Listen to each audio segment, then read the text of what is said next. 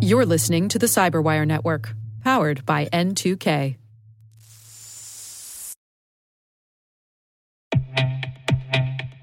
With over 8,000 threat hunters analyzing over 65 trillion signals daily, Microsoft works tirelessly with the federal government to keep our nation's data secure. This 30 year plus partnership is driving mission innovation that is secure by design. Whether optimizing your existing defenses or tackling advanced threats with AI, Microsoft gives you the intelligence and the automation you need to defend at mission scale. Let's work together to stay ahead of emerging threats and secure your mission anywhere. Learn more at aka.ms slash fedcyber. That's aka.ms slash fedcyber.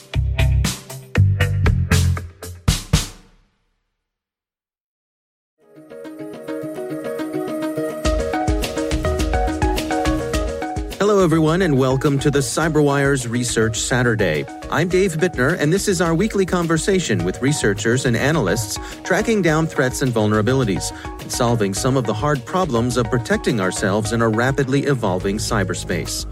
Thanks for joining us.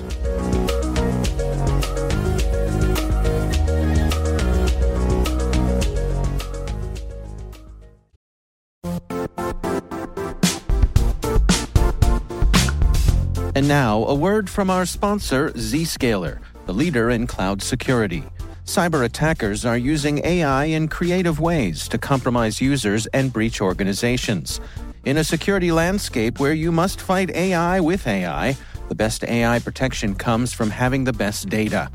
Zscaler has extended its zero trust architecture with powerful AI engines that are trained and tuned by 500 trillion daily signals. Learn more about Zscaler Zero Trust Plus AI to prevent ransomware and AI attacks. Experience your world secured. Visit zscaler.com slash zero trust AI.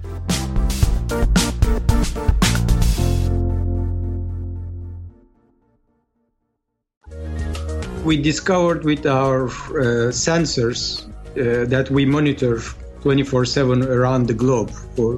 We have visibility almost in all countries. And uh, we are monitoring uh, suspicious activities in all different security areas. That's Fatih Orhan. He's a vice president of threat labs at Comodo Security Solutions. Today, we're discussing his team's research on a recently discovered malware strain called Labal. This case, this specific case, is brought to our attention because we, we have seen some phishing emails, uh, an increasing number of phishing emails, especially for some industries or some, some type of users like universities and private companies. Uh, so it all started with a phishing email. The email was well crafted, it was different from the others. Although our systems raised alerts and detected this, we found it valuable to investigate and to further analyze the case uh, the email was pretending to be coming from FedEx, and uh, it was including a legit email, uh, a legit link URL that redirects to Google Drive. So from a user standpoint, there is nothing that you you might be suspicious or you might get alerted uh, because all seem to be legit. Yeah, FedEx is a legitimate company, and certainly Google Drive is uh, legit as well. Right, and even when you click the link, you get this uh, secure logo, you know, the HTTPS under drivegoogle.com. So since it's a legit website, the secure logo also creates a, a sense of uh, trust, a sense of uh, security for the user. But it was an executable that user had to download to his computer and run it. Eventually, when the application is run, that that's the malicious part that comes into picture and it was trying to collect all the data in the computer all sensitive data. Criminals know how to get the credentials the credit cards the bitcoin wallets all kind of uh, sensitive information. This malware was collecting all and sending to unknown servers uh, criminal servers mostly. Yeah. Well, let's let's walk through it uh, step by step here uh, so they would get the phishing email and they would click the link in the phishing email. Uh, and that would take them, that would open a site on their browser. And uh, would that site presented them with this file to download? What file was that?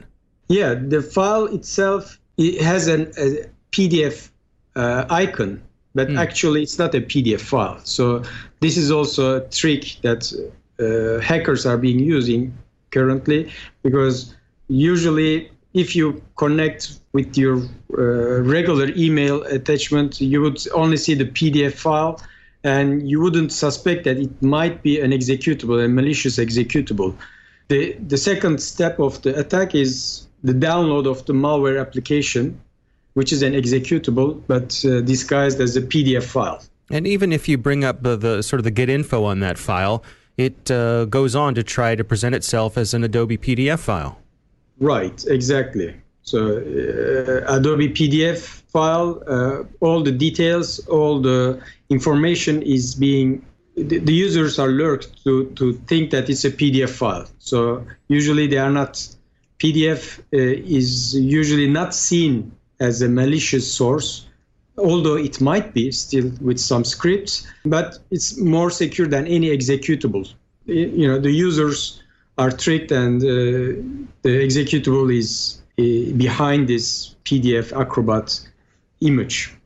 So once they download this executable, do they manually have to execute it? Does it does it automatically does it auto execute, or do they have to click on it to start it running?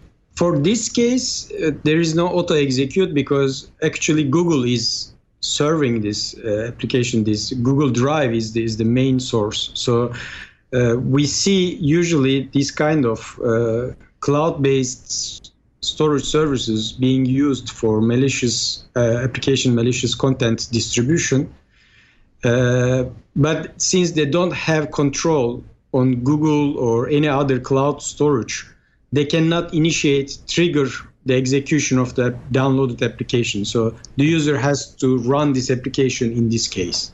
Uh, which is interesting because uh, the the name of the file uh, isn't really something that I, I, suppose would attract people to run it, but I guess enough people run it uh, that it is a problem. Right, and yeah, usually uh, one person execute this malicious file in a network is enough so that they can copy itself to other computers or other locations as well. I see. So, yeah. So once the file is downloaded and they've executed, what happens next? Take us through how it reaches out and the things that it does.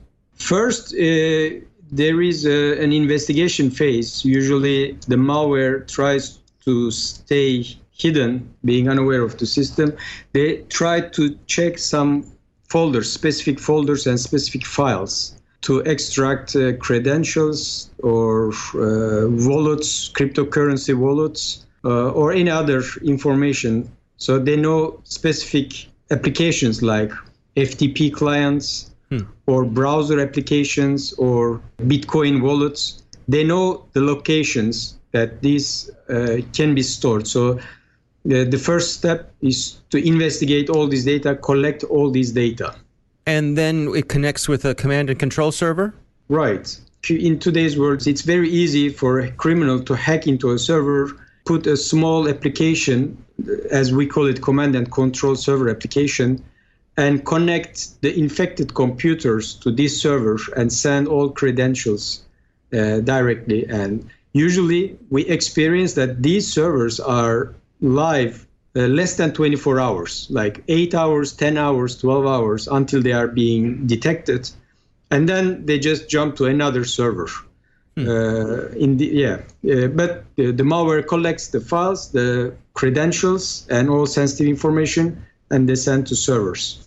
And so, who does it seem like they were targeting with this? Was there anyone uh, specific, or was this more of a shotgun approach? We know that uh, the cryptocurrency wallets are uh, also searched by the malware. So uh, as you know, Bitcoin is is very popular, it's hot now. So as target, Bitcoin users were in the target. Uh, but as a uh, industry, I mean, we, we, we know that universities was one of the organizations on the target. And we had also some government organizations. But since there are also private companies, it seems like it was a generic attack towards any any kind of organization. And do you have any sense for what the scale is of the attack? or How many how many people they tried to hit? By looking to only our data, uh, it should be close to 50,000 people uh, that are being targeted. But when we make an estimation about the global target, it should be minimum double of this. So 100,000 people should be affected, should be receiving at least this email, this phishing email. And depending on their security solutions, they could either receive it in their inbox or they could uh, eliminate this uh, this threat. And you said that these um, these campaigns jump around from server to server. Is this one that you're seeing still being active, or did it sort of come and go? Uh, this analysis is being performed in the first two weeks of January. Uh, on the last two weeks, also we saw the same malware being delivered via a slightly different phishing. So it, it's a continuous campaign, and usually the servers are changing very fast because uh, we know that criminals are getting organized and they don't use any server for uh, a long time. And the security companies also identify this and detect. So it's uh, chasing the tail of uh, of the criminals. So it's it's like a game. It's like a, a cat and mouse. Cat and mouse. Yes, yeah. it's like a cat and mouse game. Right. Uh, we know that criminals are getting organized, and usually infrastructure owners are different than, than the malware producers, the malware creators, which are different than the actual phishing attack, uh, the criminals who perform the phishing attacks. So these are different groups, but they are working in collaboration. And when saying this, uh, we can also express that they are organized. They are even maybe more organized than some other legit companies or legit security uh, solutions because they can uh, provide this as a service. They provide malicious server or infected computers as a service. They can provide malware or phishing as a service. They can provide delivery as a service. So we know that usually uh, these type of campaigns are being performed by people who actually don't have control on the malicious server or who don't know how to write a malware, but they just get and buy this service from these organized criminal groups. And what are your recommendations in terms of people protecting themselves against this? In today's world, we can get malware from many different uh, areas. I mean, you can download a file, you can get an email. When we are talking about phishing, users should be aware that phishing is the first entry point for a malware into your computer. So they should be aware of who is sending this. They should check the links. They should check the sender, uh, even if they can be modified or they can give some sense of trust. They should be double checking everything and they should just visit the pages that they know. Uh, the alternative is this, of course, is to use good security products if uh, they cannot perform this manually, uh, they don't have the necessary information about uh, protection. They, they should uh, have anti-phishing, anti-spam, or malware protection solutions. Yeah, it's. I mean, it strikes me that this was so well crafted. Um, there really wasn't anything in this phishing email that looks out of the ordinary or would raise any red flags. For this one, yes, you're you're right. It's very hard to detect the only uh, suspicious part would be the, the executable file, which is downloaded uh, from a web browser. Any executable is potentially suspicious. Mm. Uh, usually, even FedEx or other legal entities, uh, if you get an email, it's wise to just log in to the account that you know without using the link inside the email and check from from your account from your own visit to the page. So that might be a protection from end users. They can validate if this is uh, a legit URL or not. Our thanks to Fatih Orhan from Comodo for joining us. You can read the complete report on the Labal malware on the Comodo website. It's in the blog section.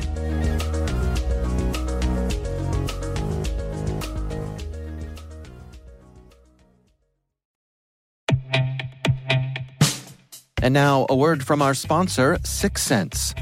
Syxsense provides award winning cloud based automated endpoint and vulnerability management solutions to streamline IT and security operations. With its advanced platform, businesses gain complete visibility and control over their infrastructure, reducing IT and security risks and optimizing operational efficiency.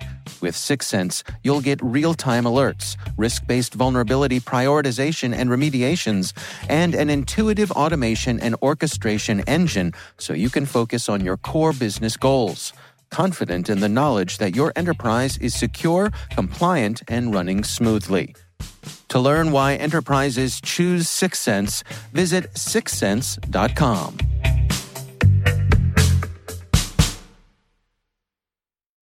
The CyberWire Research Saturday is proudly produced in Maryland out of the startup studios of DataTribe, where they're co building the next generation of cybersecurity teams and technologies. Our amazing CyberWire team is Elliot Peltzman, Puru Prakash, Stefan Vaziri, Kelsey Bond, Tim Nodar, Joe Carrigan, Carole Theriault, Ben Yelin, Nick Veliky, Gina Johnson, Bennett Moe, Chris Russell, John Petrick, Jennifer Eiben, Rick Howard, Peter Kilpie, and I'm Dave Bittner. Thanks for listening.